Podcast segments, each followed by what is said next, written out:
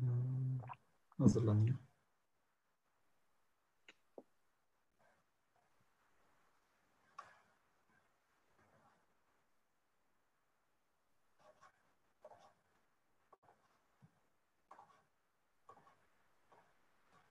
Herkese merhabalar. Ee, Kesişen Yolların bugününde Çetin Meriç bizimle olacak.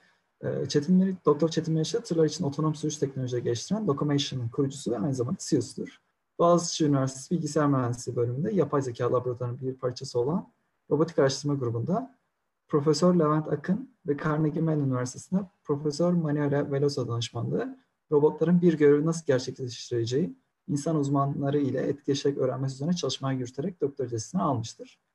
Carnegie Mellon Üniversitesi Bilgisayar Bilimleri bölümünde doktor sonrası araştırma, araştırmacı olarak görev yaptıktan sonra yine Carnegie Mellon Üniversitesi Robotik Enstitüsü Ulusal Robotik Mühendisliği Merkezi'nde öğretim görevlisi uzman araştırmacı olarak görev almıştır. Ee, çalışmalarına otonom araçlar üzerine devam ettiren Meriçli, otonom sürüş tekniklerinin teknolojilerin tırlar ve diğer ticari araçlar üzerine uygulanmasına odaklanmaktadır. Bu enstitüde görev aldığı süre içinde çok sayıda ticari ve askeri otonom, yarı otonom sürüş uygulaması projelerinde proje lideri ve uzman araştırmacı olarak görev almıştır. Diğer güncel araştırmaya ilgi alanlarında bazılarını makine öğrenmesi, bilgisayarlı görü, gösterimden taklit ile öğrenme, dış ortamlar için hassas ve güvenilir yapay algılama, insan-robot etkileşimi, otonom robot testleri için veri temelli büyük ölçekte hassas simülasyon sistemleri listelenir. Biz kendisini e, özgeçmiş üzerinden kısaca tanıtmak istedik. Biraz da Çetin Bey'den kendisini tanıtmasını isteyeceğiz. Çetin Bey siz Öncelikle ön, çok teşekkürler. Öncelikle çok çok teşekkürler beni e, beni davet ettiğiniz için. Çok harika bir organizasyon. Sizi de tebrik ediyorum böyle güzel bir organizasyona ayak olduğunuz için. E, özgeçmiş aslında e, özellikle yakın geçmişi güzel özetliyor. Onun dışında ekleyebileceğim belki birkaç şey. İstanbul doğumluyum. Amerika'ya 10 sene kadar önce Amerika'ya yerleşmeden önce hep İstanbul'da e, yaşadım, okudum. E, lisansımı Marmara Üniversitesi'nde bilgisayar mühendisliğinde bitirdim. Sonra yüksek lisans ve doktoramı Boğaziçi'nde yaptım. Boğaziçi'ndeki doktoramın ortalarında bir yerde Carnegie Mellon Üniversitesi'ne e, ziyaretçi araştırmacı olarak geldim. Ve sonra kaldım. İşin şeyi özeti bu. E, yapay zeka ve e, robotiğe olan ilgim yaklaşık 20 yıl öncesine dayanıyor. Bayağı zaman geçmiş tabii şimdi bunu söylerken hatırlıyorum. Ee, bilgisayarlar olan ilgim daha da önce. Çok çok küçüktüm bilgisayarlara ilgi duyduğumda.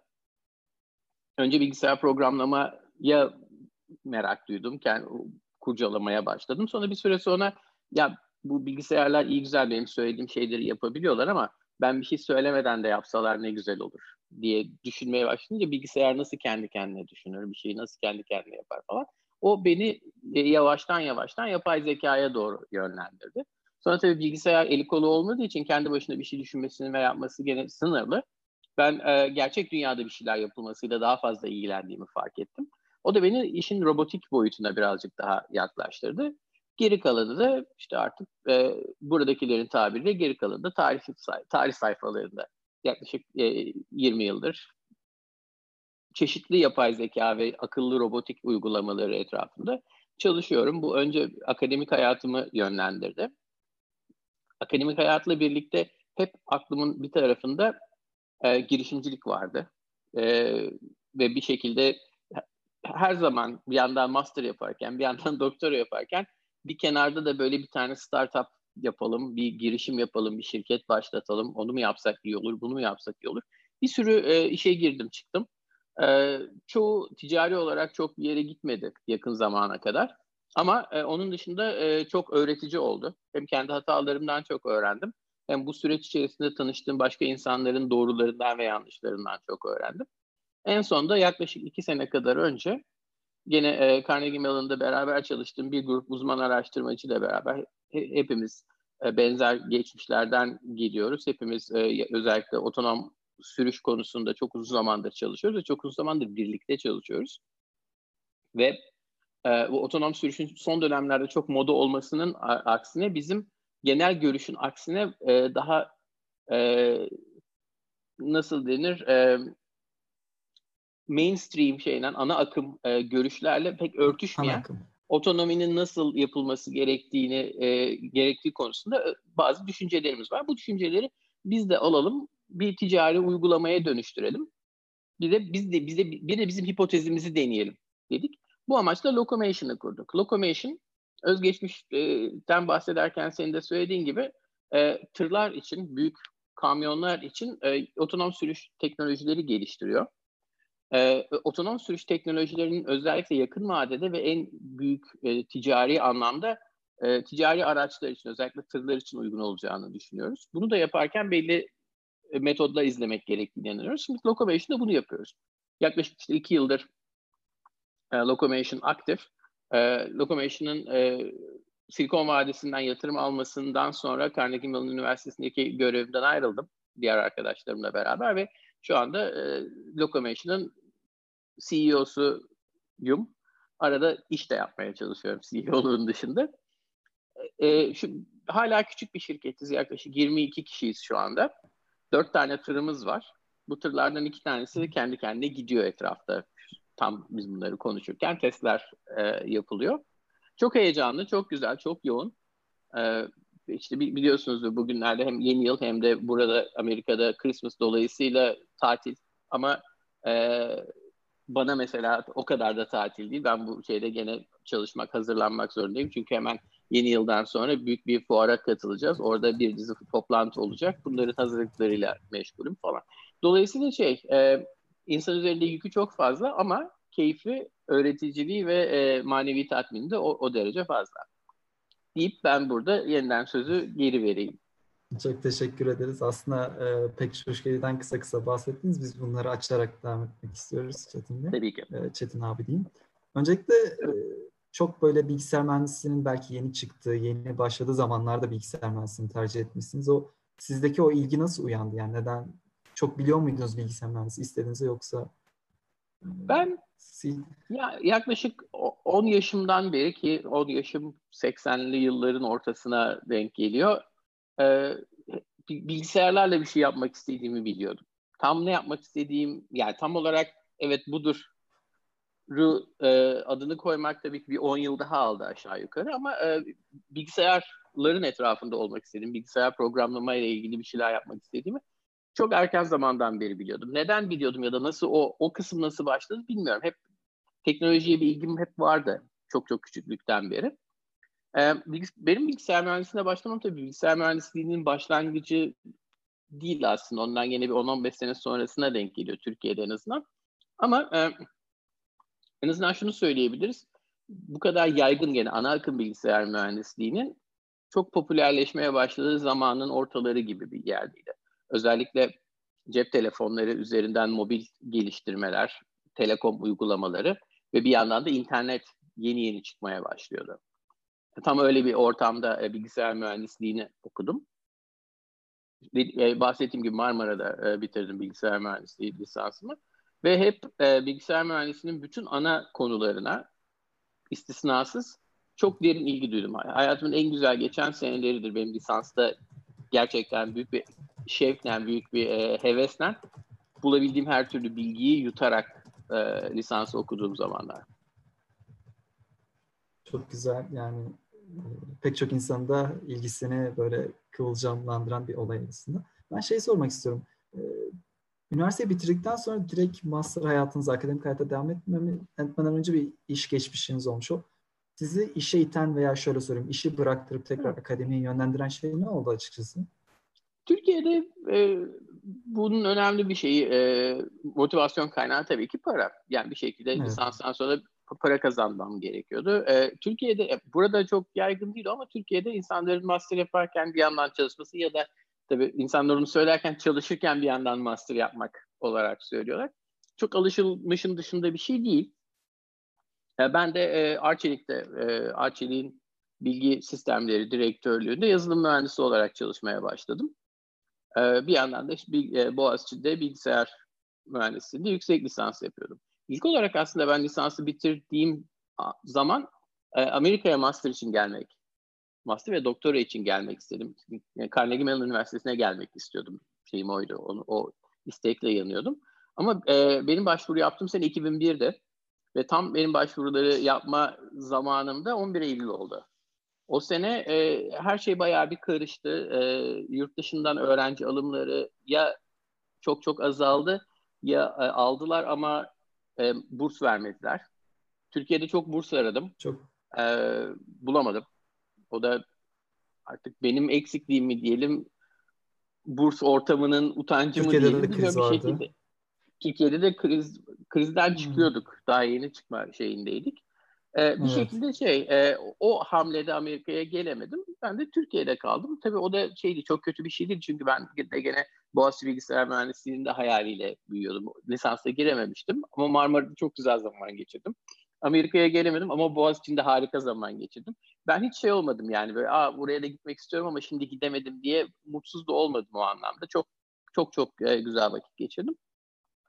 E, bir yandan işte çalışırken bir yandan e, master'ımı bitirdim. Doktoraya başladım. Doktora derslerimin önemli bir kısmını bitirdim. Tam o sırada e, 2007 oldu sene. E, TÜBİTAK yeni e, bir burs programına başlamıştı tam zamanlı araştırmacı olarak. Tabii benim dışarıda kazandığım e, maaşın belki yarısı, belki yarısından bile tam şu anda hatırlamıyorum çok şey ama e, göreli olarak anlamlı bir miktarda paraydı. E, ve ben de gerçekten tam zamanlı olarak araştırmalarıma, bilime odaklanmak istiyordum. E, o vesileyle Arçelik'ten ayrıldım. E, Boğaziçi'ne tam zamanlı olarak geldim. Oradan da artık doktorayı bitirene kadar tam zamanlı olarak kaldım. Yani dışarıda çalışma şeyim, e, hevesim e, aslında daha ziyade e, duygusal sebeplerden de, mali sebeplerden de. yani maalesef hepimiz aynı e, yani aynı durumlar ama, içerisinde anlayabiliyoruz yani. Onu. Ama şunu da söyleyeyim mesela e, gene şey e, faydaları. Mesela Arçelik tabii Arçelik harika bir e, şirket, çok çok büyük bir şirket. E, Arçelik gibi bir yerde çalışmanın da bana kattığı çok büyük şey oldu. Aynı anda 10 bin kişinin, 15 bin kişinin kullanacağı sistemler geliştirmek zorunda kaldım. E, bu da tabii hemen mesela şeyde direkt e, ders projesinde yaptığın ölçekten bir parçacık daha büyük bir şey. Bir takım duvarlara çarpıyorsun. O duvarlar kafanı kaşımana, birazcık daha performansa bakmana, işin teorik tarafından nasıl ben bunu daha optimize ederim diye düşünmene falan yol açıyor. Formatif olarak etkisi gene yüksek. Ya, o, o da e, ayrı bir tecrübe, şey değil. Ben bunu yaptım sadece parayı kazandım başka da faydası olmadı değil. Her şeyin aslında sen istesen de istemesen de senin kişiliğinde, senin te- kariyerinde, senin tecrübende bir şey oluyor, e, katkısı oluyor. Çok güzel bir katkısı olduğunda tabii size kattığı çok şey olmuştur. İzleyicilerimizin büyük bir çoğunluğu lise ve üniversite öğrencileri oldu. O yüzden bir soru gelmiş e, izleyicilerimizden. E, lisans döneminde neler uğraştığınızı öğrenebilir miyiz? Yani üniversite Oo. boyunca ne gibi şeylerle uğraştınız hatırlıyorsanız?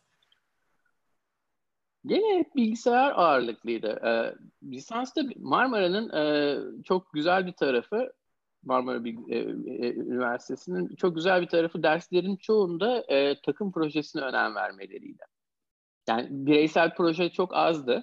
Genelde 3-4 kişilik ekipler halinde büyük bir projeyi bir dönem boyunca yapar. O da aslında seni takım çalışmasına alıştırıyor işte değişik kişilerle nasıl e, çalışırsın bunu öğrenmeni sağlıyor falan. Bizim de çok erkenden oluşturduğumuz güzel bir takımımız vardı. Aşağı yukarı bütün derslerdeki bütün büyük projeleri o 3-4 kişi yaptık.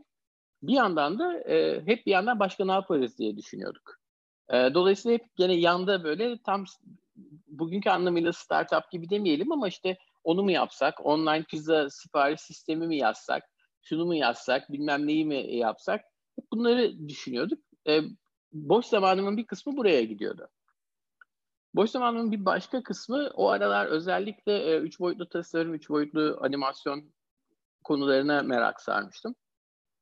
Üç boyutlu modelleme, e, işte render alma, e, e, post prodüksiyon falan filan gibi konular tamamen amatör olarak bir, bir net amacı olmadan e, kendimi geliştirmek için bir şeyler yapıyordum.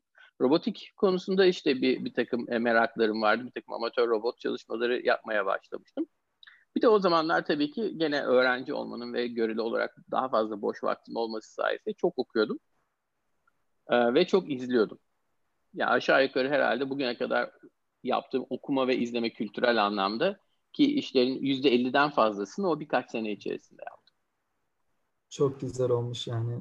Siz de sürekli bir girişimci, bir okuma araştırma isteğini görüyoruz yani. Evet, bir, bir, bir dürtü vardı böyle ya. Bir, yani. bir şey bundan ne olur? Bunun bir uygulaması olur mu? Ya da neyin uygulaması olur? Tabii bir de dediğim gibi o dönemki arka plana da bakmak lazım. İnternetin ve telekomun yeni yükseldiği şeyler çok e, bakir alanlar. Yani bir sürü insan girip bir sürü büyük işler yapıyor. Mesela biz e, online e, yemek e, teslimi, yemek siparişi, evet. pizza siparişi falan bunlarla uğraşırken daha yemek sepeti yoktu ortada. Biz bu fikri şey yaptıktan sonra yemek sepeti oldu. Yani herkes benzer konularda düşünüyordu. Bazıları tabii ki bunu icra ederken bizden daha başarılı oldu. Daha e, önceden başlamış oldu. Ama hep aklımızın bir kenarında benim de o, o dönemki grup arkadaşlarımın da hep bu vardı. Düşünüyorduk ve ne yaparsak olur. Çok güzel. Ya ben şeyi sormak istiyorum. Bu yani bilgisayar çok büyük bir alan. Ama sizin şu anda özellikle yöneldiğiniz alan daha robotik bu robotik alanına ilginiz nasıl oluştu? Yani o robotik bilimle ilginiz nasıl oluştu? Bu süreçte çalışmak istemenizin belli bir amacı var mıydı yoksa bu şekilde mi evrildi? E, dediğim gibi arka planda bir böyle bir robot yönelimi vardı bir süredir ama böyle tam olarak parmağım üzerine koyabileceğim net e, bir tane olay var. Gene lisanstayken, lisansın erken dönemlerinde büyük ihtimalle birinci ya da ikinci sınıftaydım. O zamanlar internet de çok yeni tabii ki. Evet. Okulun bilgisayar, evde falan internet yok. Ee, okulun bilgisayar laboratuvarından internete bağlanıp dolaşıyordum.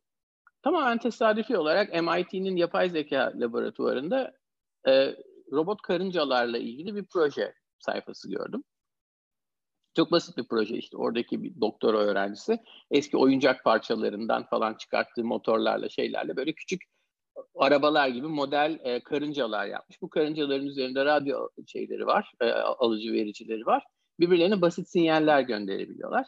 Bir de ortamda bir e, yemek parçaları var. Bir şekilde o yemek neyse artık onu da e, algılayabiliyor karınca. Bununla sürü psikolojisi, sürü davranışlarını inceleyen bir e, proje. Bir karıncalar rastgele etrafta dolaşmaya başlıyorlar. Herhangi bir tanesi bir yemek parçası görürse hemen o yemeğe doğru gitmeye başlıyor. Bir yandan da bütün herkese ben bir yemek gördüm sinyali göndermeye başlıyor. Bu sinyali alan karıncalar da bu karıncaya doğru gitmeye başlayıp etraflarına ben yemek gören bir karınca gördüm sinyali göndermeye başlıyor. Böyle bu dalga dalga yayılıyor. Bu, bu kadar basit temelleri olan bir e, davranış biçiminin bir sürüye yayıldığı ve aynı anda gerçekleştirildiği zaman nasıl dışarıdan bakıldığında çok daha planlı, çok daha organize ve akıllıca bir davranış serisine yol açtığını inceleyen bir sistemdi. Ben bu, bu projenin tamamına aşık oldum o anda. Yani her şeyle bu en tepedeki e, işte bilişsel bilim kısmı ayrı ilginç geldi. Bunu uygulamaları ayrı ilginç geldi. Gidip orada eski oyuncaktan motor söküp robot yapıp falan filan bu en artık böyle vidalarına bilmem nelerine kadar inmeleri de şey geldi. Orada neredeyse e, karar verdim. Ya benim, benim bu işi yapmam gerekiyor dedim. Ondan sonra. Yani bundan sonraki hayatımda benim bu, bu işle uğraşmam gerekiyor dedim. Ondan sonra da zaten tamam bu işte uğraşacaksam peki bunu nerede yapmam? Nereye gideyim? MIT'ye mi gideyim? İşte Stanford'a mı gideyim? Türkiye'de mi kalayım? O şekilde ararken Carnegie Mellon Üniversitesi'ni buldum. O zamana kadar adını bile duymamıştım Carnegie Mellon'ın. Ee, baktım abi burada böyle bir yer var, komik bir ismi olan bir üniversite var. Ama bu komik isimli üniversitenin Robotik Enstitüsü diye ayrı bir enstitüsü var. O zaman da bu tekti. Hala da çok fazla sadece robotiğe yönelmiş enstitü yok e, dünyada. Ve bu robotik enstitüsünde yüze yakın öğretim görevlisi var. Bu adamlar sırf robotik işi yapıyorlar. Biz Türkiye'de işte bir tane seçmeli yapay zeka dersi açılır mı, bir tane seçmeli robot dersi açılır mı falan diye düşünürken tamamen böyle bir yoğunlaşmış ve çok büyük bir insan kapasitesi olan bir yer. Aa dedim tamam burası şey. Bizim işin demek ki Mekke'si burası. Benim buraya gitmem gerekiyor dedim. Ondan sonra e, bir 10 senemi aldı tabii Carnegie Mellon'a gelmek işte çeşitli yerlerden geçerek ama e, ya o orada hakikaten o bilgisayar e, laboratuvarında o anda öyle karar verdim. Bunu, evet, yani bu benim robotçu olmam gerekiyor diye. Bunu lisans aşamasına karar vereceğim. Yani Carnegie Mellon bu arada bilmeyen arkadaşlar için dünyadaki en iyi bilgisayar bilimi eğitimine evet, sahip evet. üniversitelerden biridir herhalde yani. Hatta birincisi bile Hı-hı. olabilir. Ya birinci ya ikinci işte. Yılına ya göre birinci... değişiyor artık nasıl yapıyorlarsa ama. E, e, Çok güzel. O, orada... Evet. Ee, ben şey sormak istiyorum. Bir tane soru gelmiş. Soruyu da bağlayacağım. Siz e, otonom araçları, otonom e, teknolojileri özellikle tırlara uyguladığını söylediniz. Hı-hı. Soruda şu şekilde. Otonom kullanım uçaklara uzun yıllar gelmeyeceği söyleniyor. Bunun belli bir sebebi var mı? Tırlarda uygulamanızın sebebi nedir? İki soruyu birleştireyim. Orada şey e, var sebebi. Şu anda aslında e, servisteki bütün uçaklar otonom olarak iniş ve kalkış yapabiliyorlar. İniş ve kalkış yaptıktan sonraki uçuşun önemli bir kısmını da zaten otonom olarak e, gerçekleştiriyorlar. Evet. Hala pilotun e, hala pilotlar, pilot ve pilotlar barındırılmasının sebebi e, teknikten ziyade psikolojik ve diğer e, sigorta şu bu gibi. Çok kritik kararları hala bir makineye e, bırakmak çeşitli açılardan e, rahatsızlık verici geliyor insanlar özellikle yolculara. Yani bir e, yolcu gözüyle bakarsan içinde kimsenin olmadığı, kokpitinde kimsenin olmadığı bir uçağa binip mi gidersin yoksa bir insan olması mı sana daha güvenli gelir? Bu da tamamıyla bizim duygusal yaklaşımımızdan kaynaklanıyor aslında. Teknik analizi yaptığında uçağın kendi kendini kullanması bir insanın onu kullanmasından daha güvenli. Ee, dolayısıyla burada insanların uçak, yani insan pilotların uçaklardan yok olması uzun bir süre daha düşünülmüyor. Bunun önemli, en önemli sebebi bu e, yolcuların psikolojik şeyi. E, bunu özellikle şunda görüyoruz. E, isim vermeyeyim ama çok büyük kargo şirketlerinden bir tanesiyle görüşüyorduk geçenlerde. Bu adamların sadece tır filoları değil, uçak filoları da var. Uluslararası şey yaptıkları için. Onlar e, kendi içlerinde söyledikleri bir, e, anlattıkları bir şakadan bahsetti. O, o şakaya göre e, kokpitin içerisinde bir tane e, pilot, bir tane de köpek konuyormuş. E, e, bu pilot e, pilotu koymalarının sebebi işte bu şey dışarıdaki e, insanların e, psikolojisine kontrol altında olmak. Köpeği içeri koymalarının sebebi de pilotun kokpite dokunmasını engellemek. Yani aslında şeyle pratikte kapalı kapılar ardında uçak zaten kendini uçuruyor. Bize de kalsa bütün pilotları zaten çıkartırız diyorlar.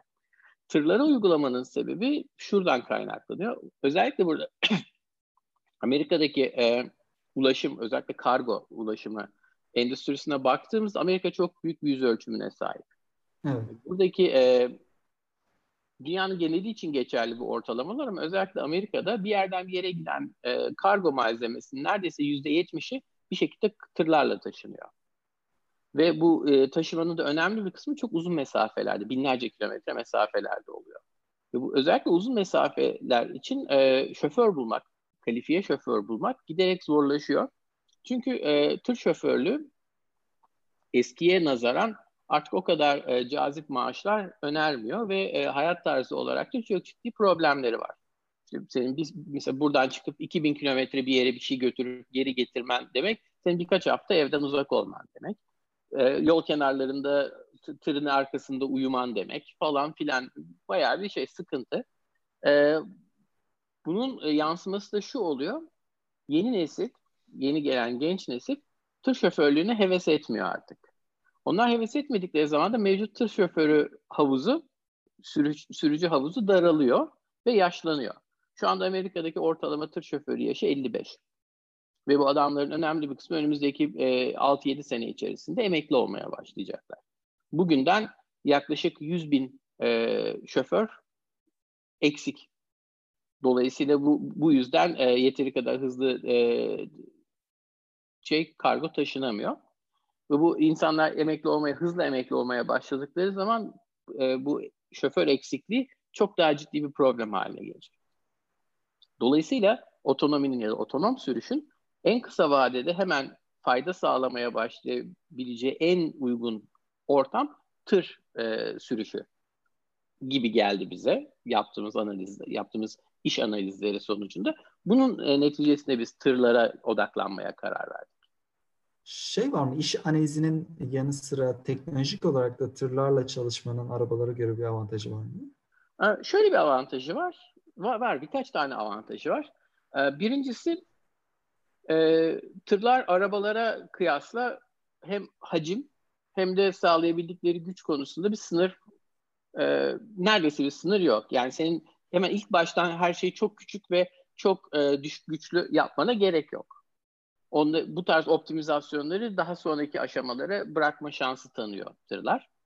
Ee, onun dışında e, bir tırı veya bir, genel olarak bir aracı e, otonom yapmanın birinci aşaması o aracı bir bilgisayarla kontrol edilebilecek hale getirmek. Yani o aracı bir şekilde sen bir sinyal göndereceksin veya bir mesaj göndereceksin. Direksiyonunu çevirebileceksin. Gaz pedalına basabileceksin. Fren pedalına basabileceksin. Bu aradaki e, o robotik kısım buna İngilizce'de drive by wire deniyor. Yani kabloyla sürmek deniyor. E, bunu bütün şeylere, yolcu araçlarına uyabilecek bir kit halinde yapmak çok zor. Çünkü yolcu araçları şey gibi düşün, e, kullandığımız smartphone'lar gibi düşün. Her biri böyle çok özel tasarlanmış ve çok e, entegre edilmiş. Tırlar ise daha e, ziyade oyun bilgisayarı gibi düşün. Senin rahatlıkla konfigüre edebildiğin, içine istediğin ekran kartını taktın, istediğin ses kartını taktın.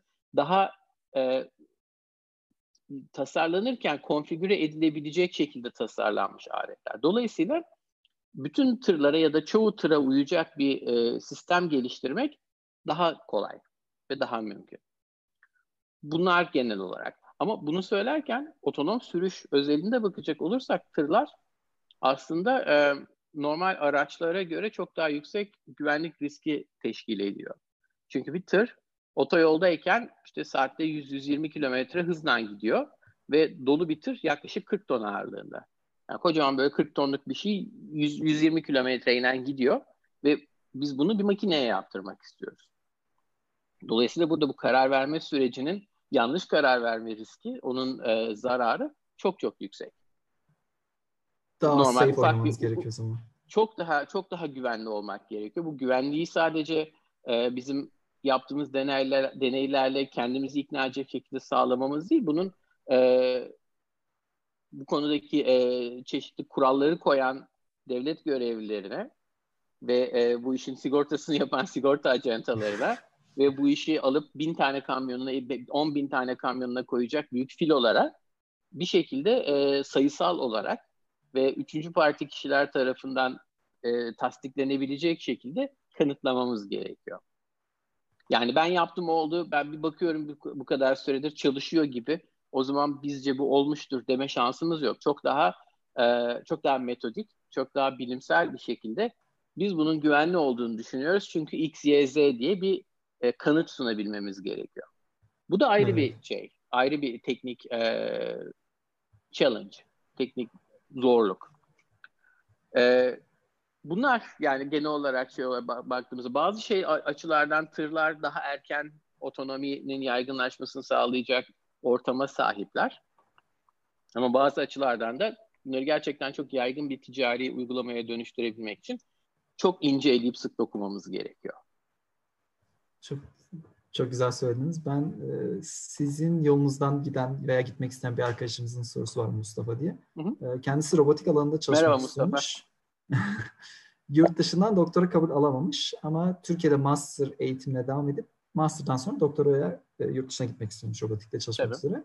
Bununla beraber CMU Robotik Enstitüsü'nün doktora kabul sistemi hakkında bir bilgisi var mıymış? E, nelere dikkat edip master eğitiminde nasıl bir yol izlemesi gerekiyor? Sizden bir yol göstermenizi istiyorum.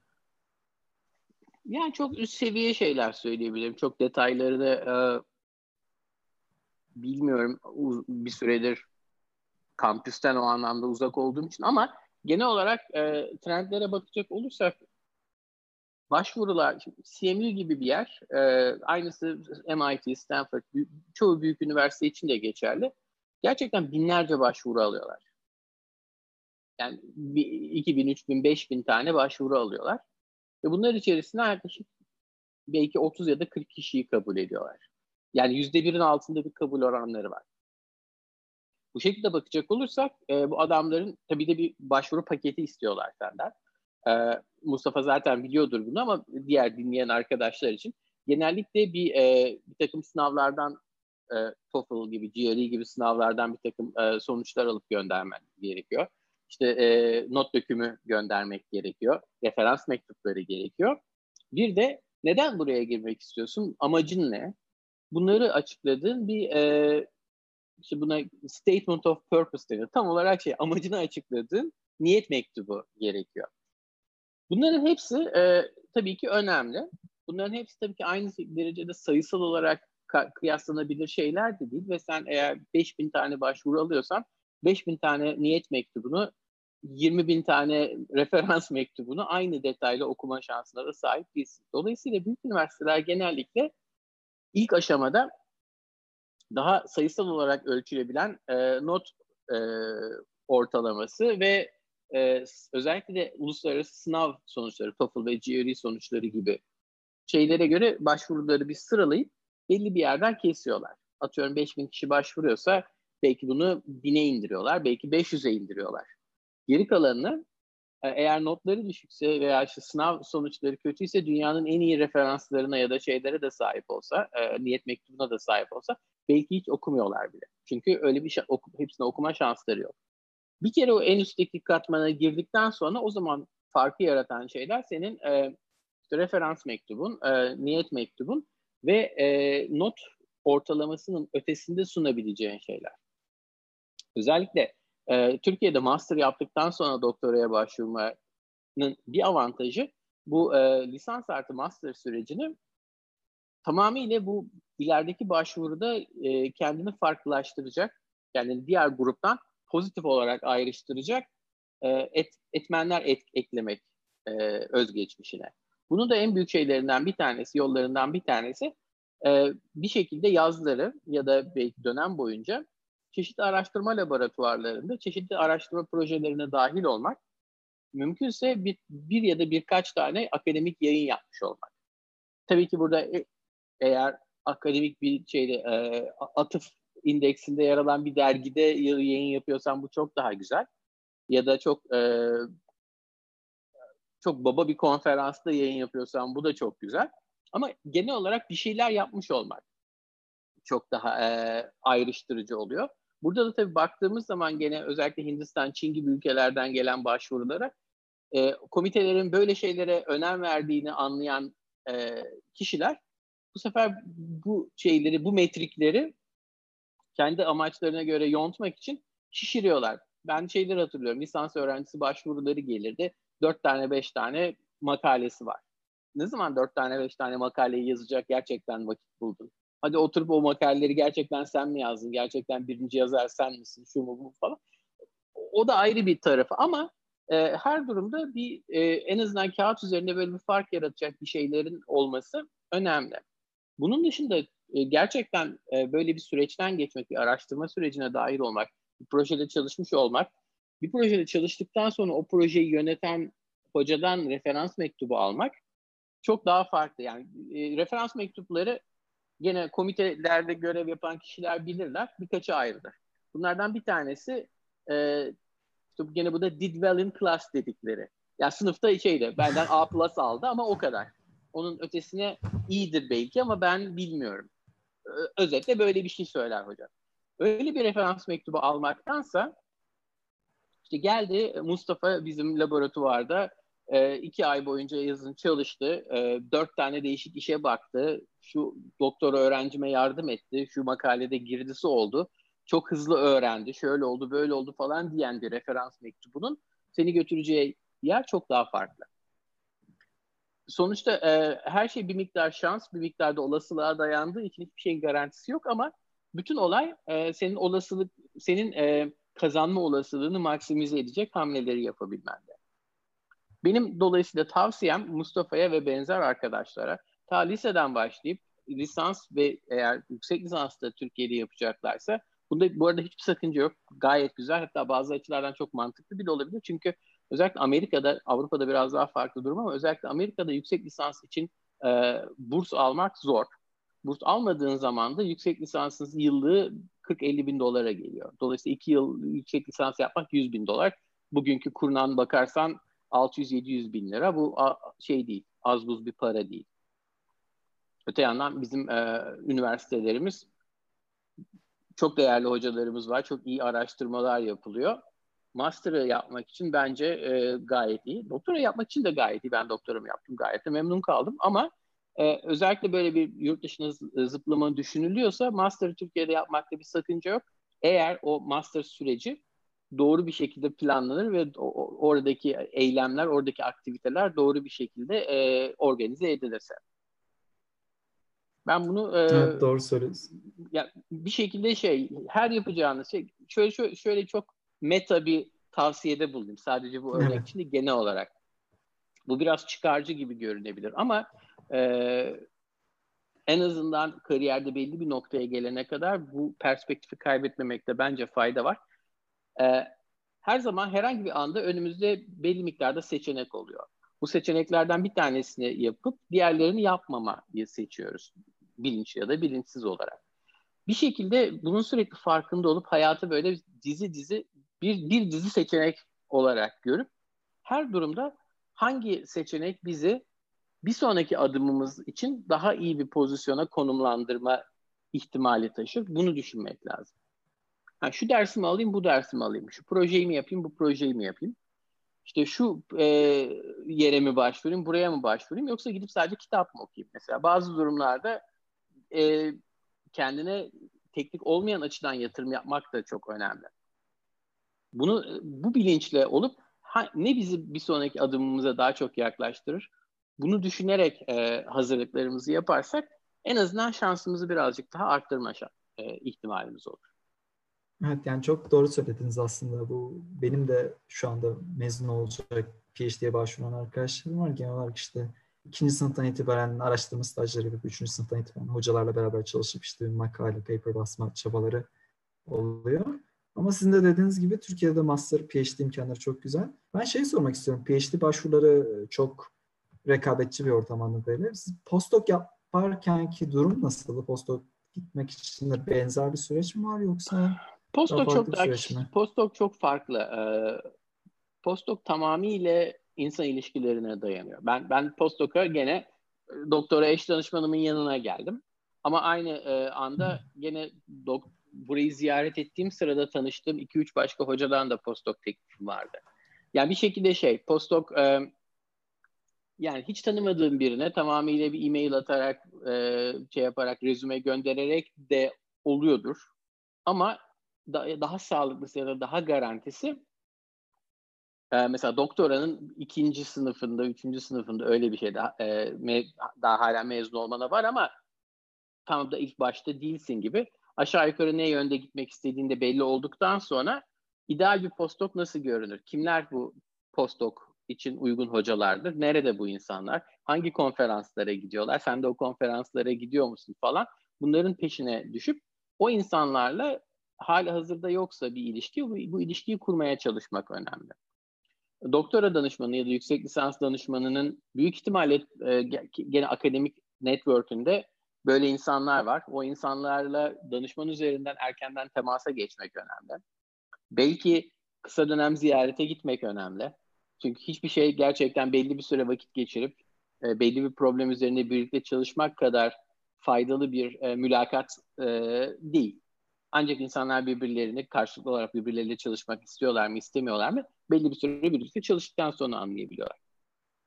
Dolayısıyla şey gene e, getiriyi ya da ödü, sonundaki ödülü maksimize edecek şekilde hareket etmek gerekiyor ama bu işin doğası çok daha farklı. GRE'ye çalışman gerekmiyor da not ortalaması kasman gerekmiyor. Daha farklı bir network, daha farklı bir e, hazırlık gerekiyor. Tamamen insani çok, faktörler. Anlıyorum çok. Yani farklı bir süreçte farklı işte. Ben işin akademik kısmından biraz da endüstri tarafına kaymak istiyorum. Evet. Akademide çok güzel işler yapmışsınız, çok güzel başarılarınız var ama aynı zamanda endüstride de bir girişim, bir şeyler yapma, bir şirket kurma, devam ettirme girişimimiz var. Türkiye'de bir iyi bilişim adında bir şirket kurmuşsunuz, devam ettirmişsiniz. Şu anda da Amerika'da tabii ki Locomation'ın co-founder'ısınız. Amerika Türkiye kıyasladığınızda iş yürütme farkları neler oldu? Ne gibi zorluklar oldu iki tarafta da sizin için?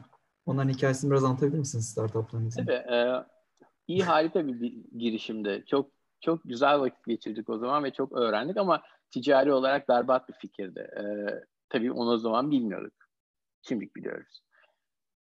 E, Türkiye'deki iyi yapmam, iyi bilişimi kurmamız bizim 2007-2008 gene. Tam, e, tam o dönemler bak e, doktora yapıyordum. Bir yandan dışarıda çalışıyordum. İyi başlatıyorduk. Bir yandan da e, bizim Boğaziçi'nde robot futbol takımımız vardı. Ondan çok yoğun bir şekilde uğraşıyorduk. E, dolayısıyla 24 saat yetmiyordu. E, iyi, iyi yaparkenki düşüncemiz e, özellikle şeyde Türkiye'de ilk olarak bir e, robot, ticari robot e, uygulamasını bu kadar geniş ölçekte yapalım. Gerçekten insanlara üzerine alıp üzerinde hızlıca bir şeyler deneyebilecekleri bir dizi robot platformu sağlayalım diye düşünüyoruz. Ana hedefimiz uzun vadede Asimo ya da e, o dönemler Toyota'nın benzeri bir servis robotu vardı. Öyle bir robot platformuna evrilmekti. Oraya evrilebilmek için de üç tane ara ürün tanımlamıştık. Aslında teknik teknik yol haritası olarak düşündüğümüz şeyler gayet doğruydu. Business yol haritası olarak düşündüğümüz şeyler de gayet yanlıştı. İyi böyle özetlemek mümkün. E, bir tane e, omnidirectional çok yöne hareket edebilen robot platformumuz vardı İnce adında. E, yaptık. Türkiye'nin ilk o, o anlamda ciddi robot e, omnidirectional robot platformuydu. Gayet de iyi çalışıyordu. İkinci platformumuz bir e, yüzü yerine ledlerden oluşan bir panel olan bir kafaydı. Bu kafa bir robot kafa çeşitli poz, pozlara girip e, yüz ifadelerini yansıtabiliyordu. Bunu da işte gene böyle reklam ya da insan robot etkileşimi araştırmalarında kullanabiliriz diye düşünüyorduk. Ortadaki kısımda e, sıfır beden bir e, manken boyutlarında bir robot e, üst gövdeyle. Kafa yok, alt tarafı yok ama orta kısmı var. Bunun da amacı gene interaktif e, vitrin mankeni. Üzerine herhangi bir giysi giydirdiğiniz zaman işte etrafta neler var neler yok ona göre hareket edecek, ona göre tepki verecek falan filan. Bunların hepsinin teknik zorlukları farklıydı. Hepsi içinde bir takım business planlarımız vardı. Bunu böyle yaparız, şuna satarız, bu kadardan satarız falan diye. Teknik zorlukların hemen hemen hepsini o dönemki imkansızlıklara rağmen bir şekilde aştık. Tabii bunları ürün haline getirmek için başka sıkıntılar olacaktı o, o şeylere gelemedik ama başarılı prototipler. Her birinde üçer dörder tane prototip yaptık. Bu arada bu prototipleri fonlayabilmek için de dışarıya iş yapıyorduk. Ee, robot yapmadığımız zamanlarda insanlara program yazıyorduk ki o parayla robot parçası alabilelim falan Çok çok ya bir anlamda bakınca böyle imkansızlık zorlandık falan filan ama o kadar eğlenceli ki çok e, sevgiyle ve özlemle anıyorum o günleri. E, işin ticari şeyi roadmap tarafını gerçekten berbat bir şekilde yönetmişiz. O dönemki bütün market analizlerimiz de çok kötü çıktı. E, bütün böyle yaparız, şu kadardan satarız, şuna satarız, öngörülerimiz de çok çıktı. Gerçekten iş, iş konusunda hiçbir şey bilmiyormuşuz. Ama ben güzel oldu. Onu sormak istiyorum. Hı. Evet, yani biraz kervan yolda düzülür mantığıyla çıkmışsınız herhalde. E, tabii tabii. E, tabii yani şey... Bir e, de şey, kurucuların hepsi sizin gibi mühendisler mi yoksa aranızda böyle işletme iktisattan anlayan insanlar Yok, da var mı? E, bütün bu şeylerde e, iyi de dahil olmak üzere ve Locomotion da dahil olmak üzere e, bunların hepsi kardeşim Tekin Meriçli ile yaptık. Hmm. E, Tekin de e, aşağı yukarı benimle aynı kariyer şeylerinden geçen, aynı benzer gene Marmara, Boğaziçi, e, Carnegie Mellon, e, National Robotics Engineering Center, şimdi Locomotion. Arada da 3-4 tane başka startup'ımız var gene. İyi e, bir de üçüncü bir gene hem çok yakın arkadaşımız ve o da çok çok iyi bir şeydir. E, mühendis ve çok iyi bir bilgisayar programcısıdır. E, üç kişi olarak başlamıştık.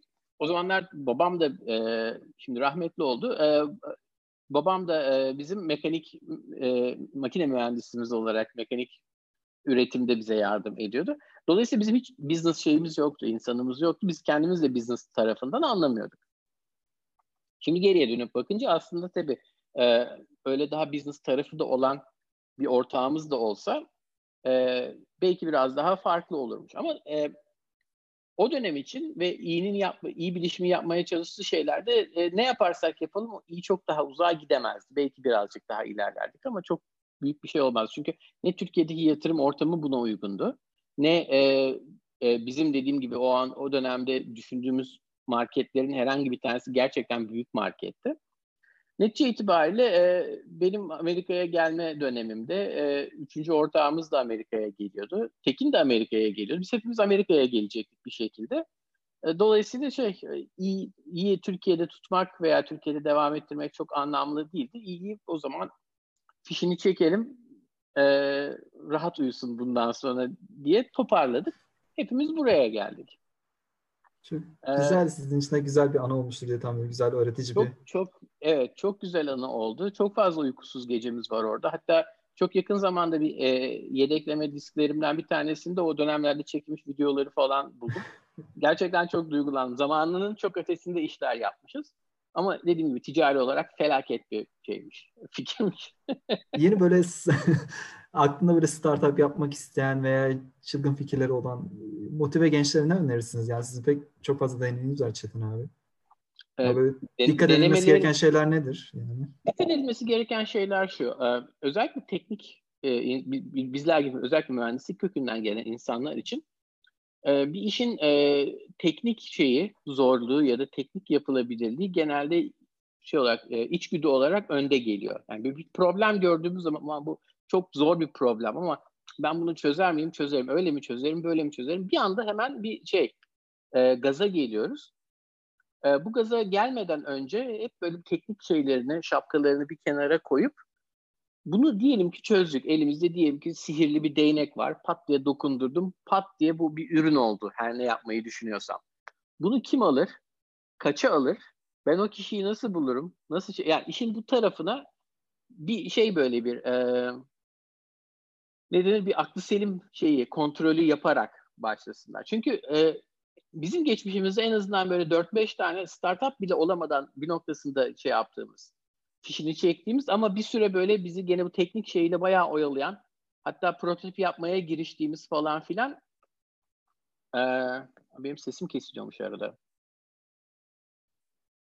Acaba Çok neden? kısa kısa kesiliyordu ama e, fena değil yani ha. şu anda. Ha tamam süper. Ha. Ee, ya o şey o çok böyle e, çok kolay düşülen bir tuzak. Ee, biz çok düştük. Tahmin ediyorum çoğu teknik kişi de düşecektir. Ee, bir, bir şeyi, e, bir problemi çözüyorsa birilerinin elinde para olan birilerinin senin o problemi çözmeni istediğinden emin olmak lazım. Yani işi bir başarılı şirkete dönüştürmenin yolu oradan geçiyor. Senin yaptığın şeyi satın, al, satın almak isteyen kimse, para bunu satın almak istemiyorsa o problemi çözmenin e, bir şirket şeyinde, e, bağlamında anlamı yok. Başka bağlamlarda bir sürü anlamı olabilir. Akademi bunun için var zaten. Biz akademide bir sürü problemi sırf problemi çözmüş olmak için çözüyoruz. İlla bunun bir ticari uygulaması olsun falan filan diye değil. Kara delik resmi çekmek için 20 sene uğraştı insanlar. O kara delik resmi kimseye yakında veya uzakta bir para kazandıracak değil. Dolayısıyla entelektüel merakın e, özellikle içinde girişimcilik şeyi de olan ve o girişimcilik dürtüsü de olan insanlarda iki tane şeyi oluyor. Bu entelektüel merak bazen Aa bak bunu yaparsak bu ticari bir yere gidebilir oluyor ya da Aa bu çok ilginç bir proje. Neden acaba öyle oluyor da böyle olmuyor ya da böyle yaparsak nasıl olur? Bu ikisinin e, sürekli farkına varmak lazım. İkisini birbirine karıştırmamak lazım. Çünkü ticari için uygulanan projeler genelde akademi başarı getirmez. Akademide çok parlak sonuçlara ulaşabilecek her fikrin de ticari uygulaması ya da e, kısa dönemde ticari uygulaması olacak diye bir kaide yok. Buna dikkat etmelerini öneririm.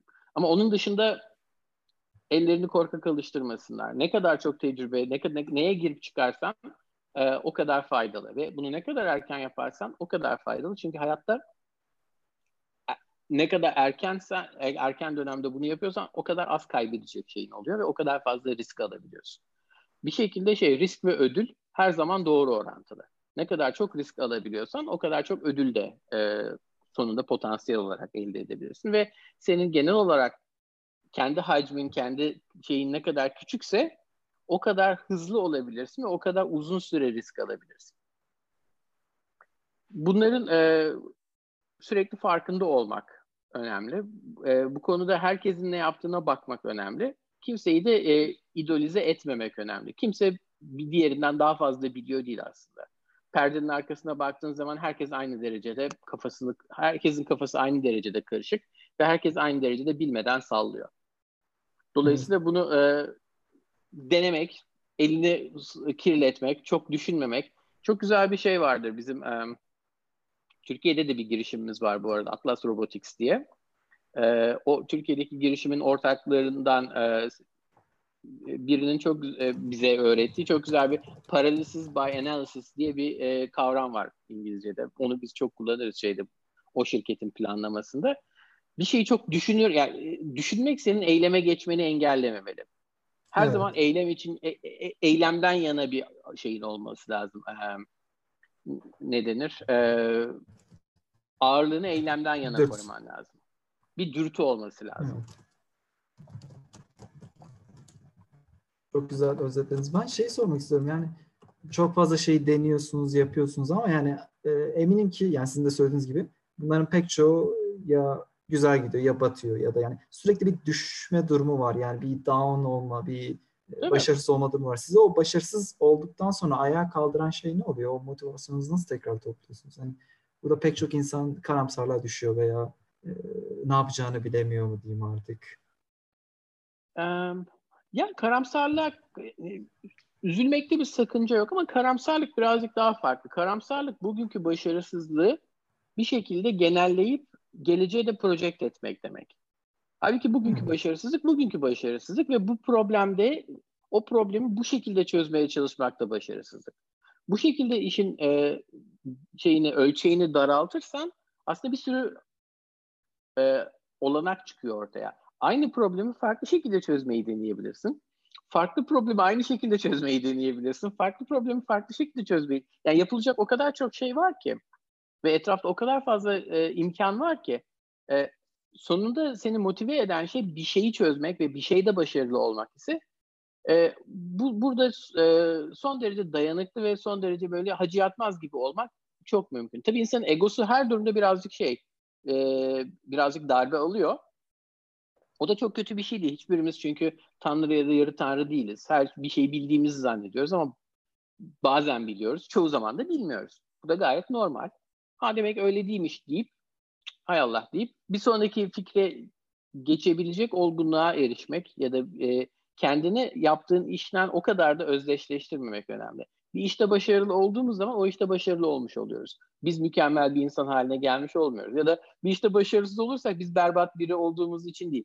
O işte o anda başarısız olmuş oluyoruz. Bu e, ayrımı da yapabilmek önemli. E, sen O soyutlamayı e, yapabilmek e, bayağı önemli o zaman. Evet. E, sen sadece yaptığın işte ya da okuduğun bölümde değil sen sen olarak varsın. Ayrı bir birey olarak varsın. Yaptığın iş, okuduğun bölüm, o anda üzerinde çalıştığın proje, yapmaya çalıştığın şirket bunların hepsi senin birer uzantın ama e, seni tanımlayan e, ana elementler değiller. Bu ayrımı yaparsan bu iki anlamda da faydalı oluyor. Ne başarıda e, fazla şımarmanı engelliyor ne de başarısızlıkta fazla karamsar olmanı engelliyor. Tam ters söyledim. E, başarıda fazla şımarmanı fazla engelliyor, başarısızlıkta karamsar olmanı engelliyor. Yani.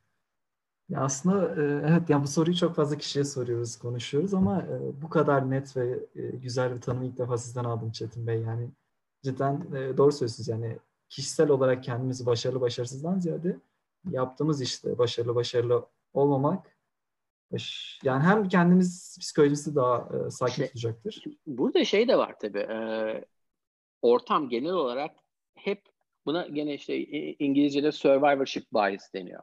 Mesela evet. gazeteleri açıyorsun, hep başarılı insanları görüyoruz. Hep başarı hikayeleri okuyoruz. Başarısızlık hikayesi hiç okumuyoruz.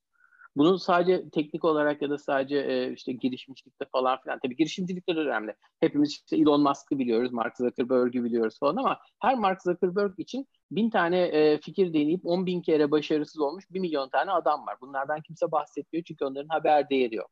Aynı şekilde işte ne bileyim ünlü şarkıcıları ya da artistleri biliyoruz. Los Angeles'ta her başarılı olmuş artiste karşılık 10 bin tane başarılı olacağını düşünen ama hayatını orada bir e, restoranda garson olarak çalışarak harcayan artist sevdalısı insan var. Onlardan kimse bahsetmiyor. Hep biz işte CEO'ların gidip e, şeyde üniversite mezuniyet törenlerinde verdiği ben işte çok başarılı oldum çünkü her sabah dörtte kalkıyorum şeyde e, konuşmalarını biliyoruz. O hepimiz aslında e, duyduğumuz her şey başarıya yönlendiriyor. O yüzden biz bir başarısızlık elde ettiğimiz zaman da diğer insanlar başarılı, biz eksiyiz, biz daha azız gibi bir beynimiz buna yönlendi. Değil. Emin olmak lazım. O başarılı olan insanların bile o başarıya varmaları için onlarca yüzlerce kere çeşitli ufak başarısızlıklar elde etmeleri gerekir. Dolayısıyla e, evrensel bir şeyde bakacak olursak başarı çok daha nadir aslında. No, bir işin normu, bir işi yapıyorken esas beklemen gereken ilk aşamada başarısız olman. Bunu da ama işin sonu olarak almamak. Ben deneyeceğim, başarısız olacağım, öğreneceğim. Bir daha deneyeceğim, gene başarısız olacağım, öğreneceğim. Bir noktasında başarılı olacağım. Bu sürece, e, bu süreci bekleyerek bir işe girersen ilk şeyde başarısız olduğunda ay falan niye başarısız oldum diye hayal kırıklığına uğramak yerine ay evet zaten başarısız olmayı bekliyordum. Demek ki buymuş. Bundan ne öğrenebilirim? Bir sonraki denememi nasıl daha iyi yapabilirim? Diye düşünürsün. O çok ufak bir şey belki ama psikolojik olarak bence insanın üzerindeki etkisi çok büyük. Doğru söylüyorsunuz. Yani insanın bu şekilde bu düşünce yapısını değiştirerek bu bilinci kazanmasıyla belki çok daha hem hayatına pozitif olacak hem de farklı olacak. Bir iki sorumuz var. Onları iletmek istiyorum. Tabii. Ee, tıbbi bilişim alanında çalışma alanı tavsiyeleriniz var mıdır demiş. Başka bir hocamız da Zekeriya'da. Hocamızın akademik ahlakı hakkında görüşlerini merak ediyorum diye sormuş. Ee, tıbbi bilişim. Tıbbi evet. bilişimden başlayalım. Ee, yapay zeka genel olarak e, son son 70 yıla damgasını vurdu. Son 20 yıla daha çok damgasını vurdu. Sonra bir süre ortadan kaybolmuştu. Şimdi son belki 5 küsür yıldır falan yeniden bir alevlendi. Ee, tıbbi bilişim tarafındaki en büyük şey transformasyon. Benim gördüğüm bu 2020'leri yeni bir 10 yıla giriyoruz. Bu yeni 10 yılda benim gördüğüm e, gerçekten data temelli, data evet. e, datanın çok ve e, dünya ölçeğinde yaygın global bir şekilde bağlı olmasından kaynaklanan çok yeni bir e, bilinç seviyesine erişeceğiz genel olarak tıpta. Daha önce ya tıpta biliyorsunuz vakalar çok önemlidir. Vaka raporları şunlar bunlar. Şimdi biz artık öyle bir aşamaya geliyoruz ki özellikle işte bu bilgisayarların, internetin, süper bilgisayarların bu kadar erişilebilir hale gelmesiyle e, bir konuda e, sadece vakaların yüzeysel raporlarına ulaşmak değil de onunla ilgili bütün metadataya da ulaşmak. O ilgili mesela hastanın DNA şeyi neydi? E, kan şeyi neydi? Son 6 aylık e, ölçümleri nelerdi? Şunlardı bunlardı.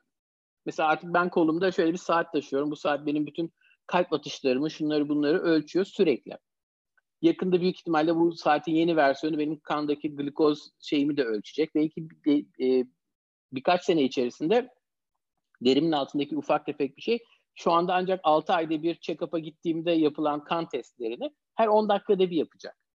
Dolayısıyla biz aslında bir time serisi olarak herhangi bir tıbbi condition olduğunda ondan önce o, o, o şeye duruma neler yol açmış, o duruma, duruma yol açan gelişmeler çok boyutlu uzayda neler olmuş bunlara erişim sağlayacağız. Tabii bu kadar datayla başa çıkabilecek yapay zeka ya da bilişsel e, sistem algoritmalara e, ve metodlara da ihtiyacımız var. En önemlisi bunlardan bizim e, benim kendi işimde de başımıza geliyor. Bu güvenlikten bahsettik değil mi? Safety. E, güvenli onun da ötesinden bunun e, bir şekilde üçüncü kişiler tarafından denetlenebilir olmasından bahsettik. Şu andaki en büyük sıkıntılarımızdan bir tanesi bizim bilişim veya yapay zeka konusunda açıklanabilir, explainable AI dedikleri. Özellikle e, machine learning, özellikle bir derin öğrenme metodları e, bir kara kutu gibi çalışıyor. Üzerine veri atıyorsun, şey yapıyorsun, onu e, eğitiyorsun. Eğittikten sonra bu sana bir takım cevaplar veriyor. Çeviriyorsun böyle crank'i. Ama neden, ne, ne öğrendi, nasıl öğrendi ve niye öğrendi bunları tam olarak bilmiyoruz. Bunları tam olarak bile, bilemediğimiz için e, ilerideki bir gün başka bir data verdiğimiz zaman bize tam olarak ne cevap neden verecek bu e, bağlantıyı tam kuramıyoruz. Bunu kuramadığımız zaman da özellikle tıp gibi e, kritik karar taşıyan noktalarda bu karar mekanizmasını tamamen bilgisayarlara bırakmak ya da e, bilgisayarların doktorların karar mekanizmasını engelleyecek verileri onlara sunmasın sunacağı bir modele geçmek çok zor olacak. Çünkü e, tam neden ne yaptığını bilemediğimiz bir kara kutu bize o, o ilacı değil de bu ilacı ver diye önerirse ve o ilacı verirsek de hasta ölürse bunun sorumluluğu kime ait olacak? Bu çok ciddi bir problem. Ben önümüzdeki 10 yılda e, tıp ve bilişim sistemleri e, alanında bu konuya çok büyük yatırım ve bu konuda önemli gelişmeler bekliyorum. Bununla beraber dediğim gibi artık her şey, her türlü dataya, çok büyük ölçüde dataya ve çok sık ölçem, ö, e, e, örneklenmiş dataya erişimimiz olacağı için de yine bu e, geliştireceğimiz bilişim algoritmalarına vereceğimiz çok miktarda yakıtımız olacak. Dolayısıyla 10 sene sonra bir şekilde yaşarsak ve şeyi görürsek çok daha farklı bir tıp anlayışıyla e, karşı karşıya olacağımıza inanıyorum. Nasıl bugünkü mesela finans anlayışı bundan 10 sene önceki finans anlayışından çok farklıysa 10 sene önce bildiğin e, kravatlı işte askılı takım elbiseli adamların analizler yaptığı bir Wall Street şeyi vardı. Bugün artık bunların tamamı veri temelli e, neredeyse otomatik yapay zeka temelli yatırım şeylerine, sistemlerine dönüştü. Tıpta doktorların önemi veya doktorların kendileri hiçbir yere gitmeyecek yakın vadede ama doktorların işlerini yapış şekilleri e, dönüşüm geçirerek daha veri temelli bir hale gelecek. Bunu düşünüyorum. Akademik etik tarafına gel, gelirsek bence özel olarak akademik etik diye bir şey yok. Etik diye bir şey var. Bu da hayatımızın her tarafını e, kontrol ediyor olmalı. Biz bir insan olarak e, bakkaldan bir şey alıyorken de etik olmalıyız. Makale yazıyorken de etik olmalıyız. E, bir grup içerisinde çalışıyorken, insanlara kredi verirken de etik olmalıyız. İş yaparken de etik olmalıyız. Dolayısıyla etik çok daha meta bir anlayış benim gözümde. Akademik etikte e, özel olarak ciddi problemler var. Bunun da sebeplerinden bir tanesi sadece bizim ülkede değil, dünya genelinde de bir sıkıntı. E, gene meta bir problem. Bir şekilde e, her yerde olduğu gibi akademide, akademide de insanların performansını ölçmek zorundayız. Hangi e, öğrenciye daha yüksek not vereceğiz? Hangi öğrenciyi doktora programına kabul edeceğiz? Hangi doktora mezununu hoca olarak işe alacağız? Hangi hocaya tenürlük vereceğiz? Bunların hepsi bir performans değerlendirmesi gerekiyor ve performans değerlendirmeleri de ölçeklenebilir ve e, tırnak içerisinde adil olmaları için sayısı olarak ölçülebilir şeylerden oluşturulmak zorunda. Buradaki sıkıntı şu, herhangi bir ölçü, ölçeği, ölçevi, e, metriği e, performans kriteri olarak tanımladığımız anda aslında o metriğin gerçek bir e, ölçüm yetisini kaybetmiş oluyoruz. Çünkü insanlar bu metriği maksimize etmek için ne gerekiyorsa onu yapıyorlar. Atıf alman gerekiyorsa bir sürü e, birer sayfalık şey yazıp saçma sapan konferanslara gönderip arkadaşlarına da rica edip seni sana atıf vermelerini sağlıyorsun. Eğer olay şey sadece makale sayısıysa işte bir, bir sürü makale yazıp archive'a gönderiyorsun ya da oraya buraya gönderiyorsun. Eğer olay e, ne bileyim H indekse üç arkadaş birleşiyorsunuz. Hep beraber birbirinizin e, makalelerine atıf veriyorsunuz. Herkesin H indeksi yükseliyor. Böyle şeyler var. Böyle büyük e, neredeyse ma- mafyavari ilişkiler var. Ve bunları e, deşifre etmek için de özel e, çaba harcayan insan grupları var. Dolayısıyla buradaki problemlerden bir tanesi bizim performans tanımımızda. O performans tanımını bu şekilde yaptığımız sürece, sürece bir takım insanlar etik olmayan şekilde bu sistemi e, oyuna getirmeye çalışacaklardır.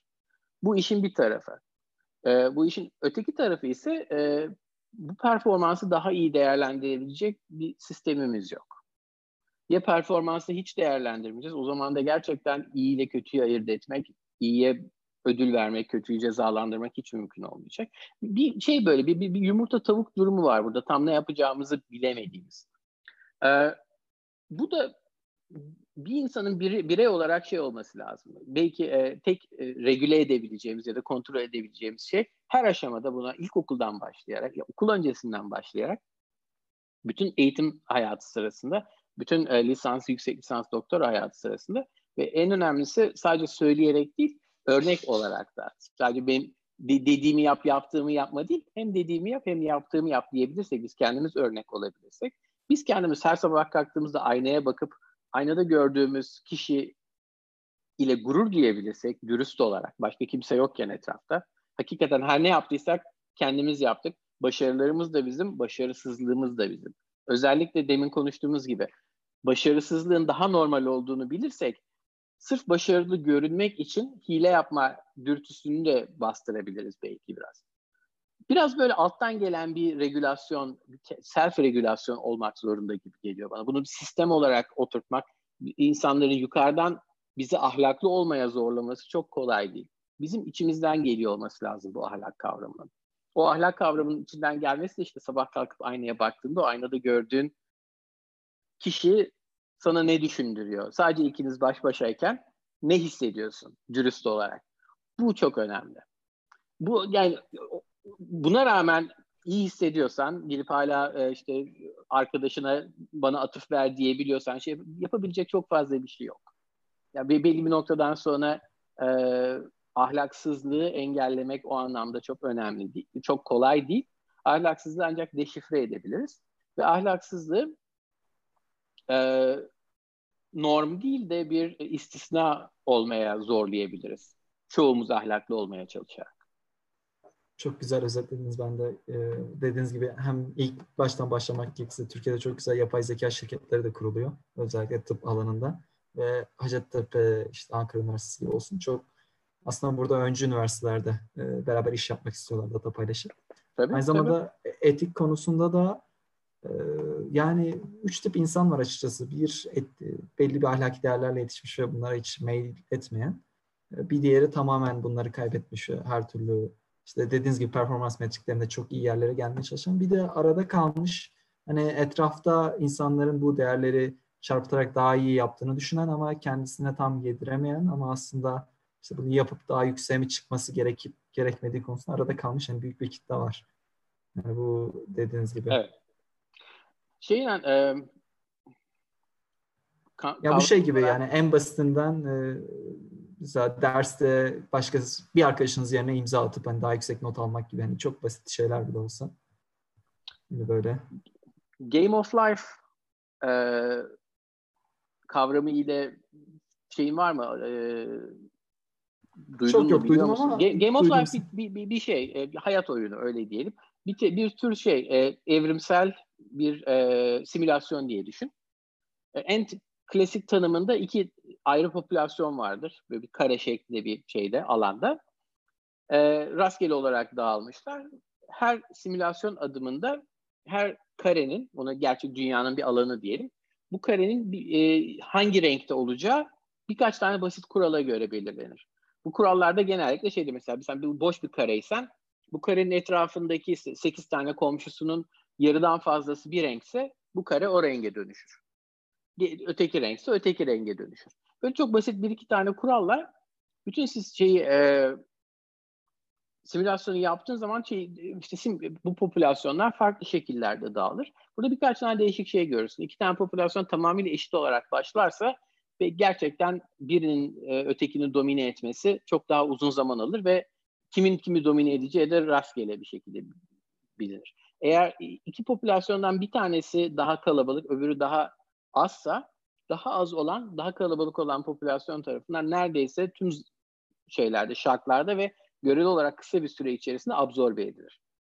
Şöyle örnek vereyim. E, kırmızı ve mavi popülasyonlarımız varsa bizim, e, etrafı 7 tane, 8 tane e, kırmızı ile çevrili bir mavi kare bir sonraki e, aşamada mutlaka kırmızıya dönecektir. Aynı şekilde etrafı 5 tane, 6 tane mavi ile çevrili bir kırmızı kare de maviye dönecektir. Şimdi bizim durumumuzda kırmızılar ahlaklı insanlar, maviler de ahlaksız insanlar dersek bizim yapabileceğimiz tek şey buradaki kırmızı popülasyonunu olabildiğince büyük tutmak. Dolayısıyla mavilerin çoğunlukla kırmızılar tarafından çevrelendiği bir ortam oluşturmak ki maviler de kendilerini kırmızı olmaya, en azından kırmızı gibi davranmaya e, zorlayabilsinler. Buna e, verilebilecek bir örnek şudur. Mesela bizim e, Almanya'da yaşayan şeylerimiz, vatandaşlarımızın önemli bir kısmı e, Türkiye'ye geldikleri zaman işte hız limitine uymazlar. Şey yaparlar ama Almanya'da hepsi hız limitine uyar. Bunun sebeplerinden bir tanesi Türkiye'de bizim çoğunluğumuz mavi. Biz de hız limitine uymuyoruz zaten. O polis de zaten senin hız limitine uymadığını görmese ya bir şey yapmıyor ya da belki senden bir e, avanta istiyor. Almanya'da herkes kırmızı ise sen o kırmızıların içerisindeki tek mavi olma riskini alamıyorsun. Bizler ahlaklı insanların yapabileceği tek şey olabildiğince ahlaklı birey e, yetişmesine ön ayak olmaya çalışmak ve bunun diğer insanları daha azınlıkta bırakacağını ve onları da ahlaklı olmaya davet edeceği, ahlaklı olmayı daha cazip göstereceğine inanmaktan geçiyor. Başka da elimizden gelebilecek bir şey yok. Dediğim gibi sopayla insanları kovalayıp sen düzgün bir insan olmalısın ya kafasına vuramayız. Yani biz bunu ancak kendimiz örnek olarak yapabiliriz dediğiniz gibi. bir kendimiz düzgün e, olalım ve kendimiz örnek teşkil etmeye evet. çalışalım. Bir arkadaşımızın İbrahim'in bir sorusu var aslında. E, konuşma çok hoş gidiyor aynı zamanda. Hani sadece kariyer anlamında değil, kişilik kişisel anlamda da çok güzel şeyler konuşuyoruz. Kitap ve film öneriniz var mıdır acaba? Aa. Yani böyle bir sizin seven, sizi etkileyen. Var tabii olmaz olur mu ama bunlardan tabii bir tane bir şey söylemek çok zor. O kadar çok kitap ve o kadar çok film var ki. Ben e, genel olarak bilim kurgu çok severim. E, evet. Bilim kurgu okuyarak geçirdim zamanımın çoğunu. Orada bile e, sadece bilim kurguyu tür olarak tavsiye etmek çok zor. E, ama birkaç tane yazar tavsiye edebilirim. E, eğer okumadıysanız Arthur C. Clarke'ın neredeyse bütün eserlerini tavsiye ederim. Tabii ki e, Asimov'un bütün eserlerini Hocam tekrarlayabilir misin? Sesiniz kesildi de. Arthur C. Clarke'ın tüm kitaplarını tavsiye ederim. Bazıları gerçekten çok çok iyidir. Özellikle Rama serisi çok çok iyidir. Bazıları daha bir e, işte buradaki tabirle daha cheesy'dir böyle daha ucuzdur ama gene insanı düşünmeye iter. E, Asimov'un bütün kitaplarını tavsiye ederim. Eğer okumadıysanız gerçekten e, Douglas Adams'ın e, Oto, Herotostopçu'nun Galaksi Rehberi serisini çok tavsiye ederim. evet. E, çok e, çok beğendiğim, çok bende etkisi çok büyük olan bir e, kitaptır. E, film olarak da gene benim benim kişisel benim kişisel tercihlerim genelde e, bilim kurgu tarafından yana oluyor. Ha bu arada e, Philip Dick, Philip K. Dick gene çok önemli bir yazardır. Kendisi e, ciddi akıl hastalığından e, mustarip özellikle şizofreni gibi akıl hastalığından mustarip olduğu için bütün hayatını gerçeklik tanımının ne olduğunu anlamaya adamış. Bütün eserlerinde de bu gerçeklik kavramı e, vardır. E, gene e, eğer erişiminiz varsa bu aralar galiba Amazon'da yayınlıyorlar. The Man in the High Castle, Yüksek Şato'daki Adam. E, çok güzel bir şeydir. Çok gene insanı düşündüren bir eserdir. Yine Arthur C. Clarke'tan uyarlama 2001 e, Space Odyssey bence herkesin izlemesi gereken bir e, filmdir. Metropolis yine herkesin izlemesi gereken bir filmdir. Çok sıkıcı görünmesine rağmen bence Solaris herkesin izlemesi gereken bir filmdir. Ee, o kadar yani bu, önümüzdeki 5 saat boyunca isim sayabilirim burada kitap ve şeyde. Çok zor gerçekten seçmek. Ee, bilim kurgu özellikle teknik alana ilgisi olan insanların bence bilim kurgu ok, bilim kurgu sevmeleri sevmeye kendilerini birazcık itmeleri çok önemli. Çünkü bilim kurgunun şöyle şöyle çok güzel bir şey var. Bizler bugün de yaşayan teknik insanlar olduğumuz için hep pratik problemlerle ilgileniyoruz. İşte şöyle bir şey dediğimiz zaman iyi de onu nasıl yapacağız oraya? Kablo mu girecek? Kodu ne olacak? Bilmem. Biz böyle pratik problemlerle uğraşırız. Bilim kurgu yazarları ise onun üzerine bir sünger çeker. Diyelim ki çözdük. Bunun evet. bu ne demek olacak? Diyelim ki böyle bir gelecekte yaşıyoruz. Bu bize Ursula Le Guin. Ursula Le Guin'in her şeyini okumak lazım. Ursula Le Guin gerçekten e, teknik kökenden gelmeyen biri olarak bir, e, benim bildiğim, benim gördüğüm en önemli e, bilim kurgu ve e, fantezi yazarlarından bir tanesidir. Allah rahmet eylesin. Çok yakın zamanda kaybettik onu da. e, bulabildiğiniz her şeyini okuyun. Ve artık bugün artık bir şeyini bulamamak gibi bir kavram da yok. Eminim e, çoğu insanın kütüphanelere erişimi vardır ya da internet üzerinden bir şekilde bulmak mümkündür. E, çok tavsiye ederim. O, oku okudukça insanı düşündüren, düşündükçe insana ya acaba öyle mi böyle mi diye fikirler de veren e, ve bir şekilde e, gerçekten 10 sene, 20 sene, 30 sene sonrası için belki bir, bilinçaltımıza bile bir takım tohumlar eken bir süreç bu.